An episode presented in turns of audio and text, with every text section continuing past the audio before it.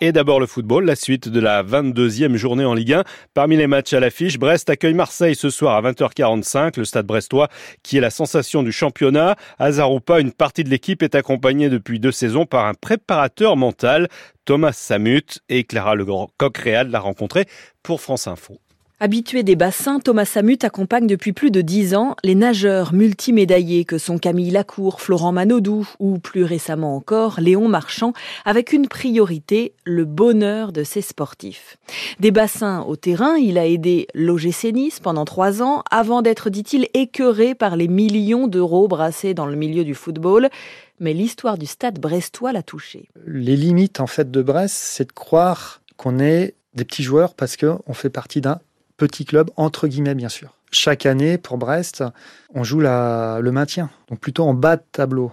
Et moi, je veux surtout pas que les joueurs qui vont à Brest se disent, bah, si on joue le bas de tableau, ça veut dire que je suis un joueur de bas de tableau. Surtout pas. Je suis hyper content aujourd'hui de voir certains joueurs qui s'émancipent, qui brise un peu euh, ces limites euh, qui ne sont mises malgré eux. Thomas Samut travaille individuellement avec une dizaine de joueurs, des échanges maintenus secrets vis-à-vis de l'encadrement. Éric Roy, l'entraîneur, le respecte tout à fait. C'est quelque chose de très personnel et c'est une démarche personnelle. C'est-à-dire qu'on met à disposition mais on n'oblige pas. Il y a des joueurs effectivement qui passent un moment avec lui et qui peuvent parler de tous leurs problèmes, pour leurs problèmes personnels. Moi après, euh, je sais pas ce qu'il en sort parce que c'est il y a quand même un peu de secret quelque part. Mais euh, je pense qu'à partir du moment où les joueurs font la démarche de, de parler avec lui, c'est que ça, certainement ça doit leur apporter des choses. En tout cas, tous le disent, il y a un esprit dans cette équipe qui permet le collectif. Thomas Samut. Ça veut pas dire qu'ils sont tous potes. Ils vont peut-être pas tous se comprendre, mais ils se respectent tous. Ils ont tous envie euh, de tirer dans le même sens. Il n'y a pas de prétention, on reste Brest. Je ne vous cache pas que c'est plaisant euh, de déjouer les, les pronostics. Quoi. Car dit-il encore, quand la tête va, le corps suit.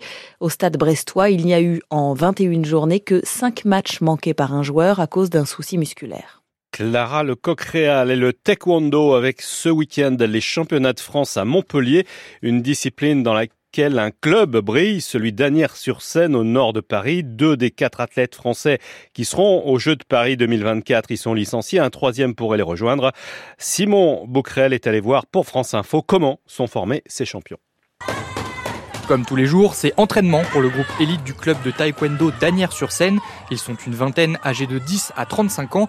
Tous sont ambitieux comme l'était Ekvara Kamkasumfu, sept fois champion de France et fondateur du club. Dès le départ, en fait, on avait des objectifs très hauts avec une ambition euh, très simple de, de former un maximum de grands champions. Mais l'objectif sportif et élitiste a évolué avec le temps. On a su muter, on a su être un acteur associatif, euh, être un acteur euh, éducatif, être un acteur culturel, être un acteur social. C'est des volets sur lesquels on travaille aujourd'hui. Ce qui fait la force de, de, du club, c'est justement qu'il a su allier euh, tous ces volets-là. Un alliage qui est pour lui la clé de la réussite des athlètes. À partir de 10, 11, 12 ans, on commence déjà à, suivre l'enfant, à prévoir tout l'environnement euh, qui vont permettre justement la performance. Et on voit très très vite que ben, l'environnement euh, scolaire est important, l'environnement familial est important, les fréquentations euh, quotidiennes sont importantes, l'hygiène de vie est importante, la nutrition. Si on veut arriver à créer des athlètes performants, ben, il faut tout simplement assainir l'environnement de l'athlète. Et avec le temps, les performances arrivent. En 2021, Altea Lorrain décroche le bronze aux Jeux de Tokyo.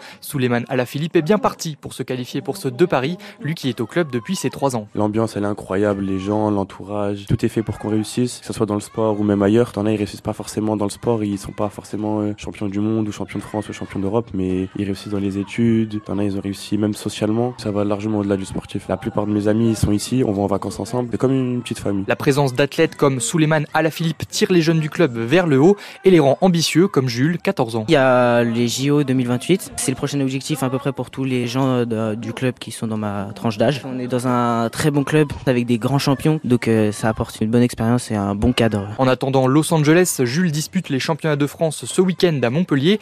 De son côté, Suleiman Alaphilippe devrait savoir en avril s'il participe ou non aux Jeux. Simon Bouquerel à Montpellier pour France Info.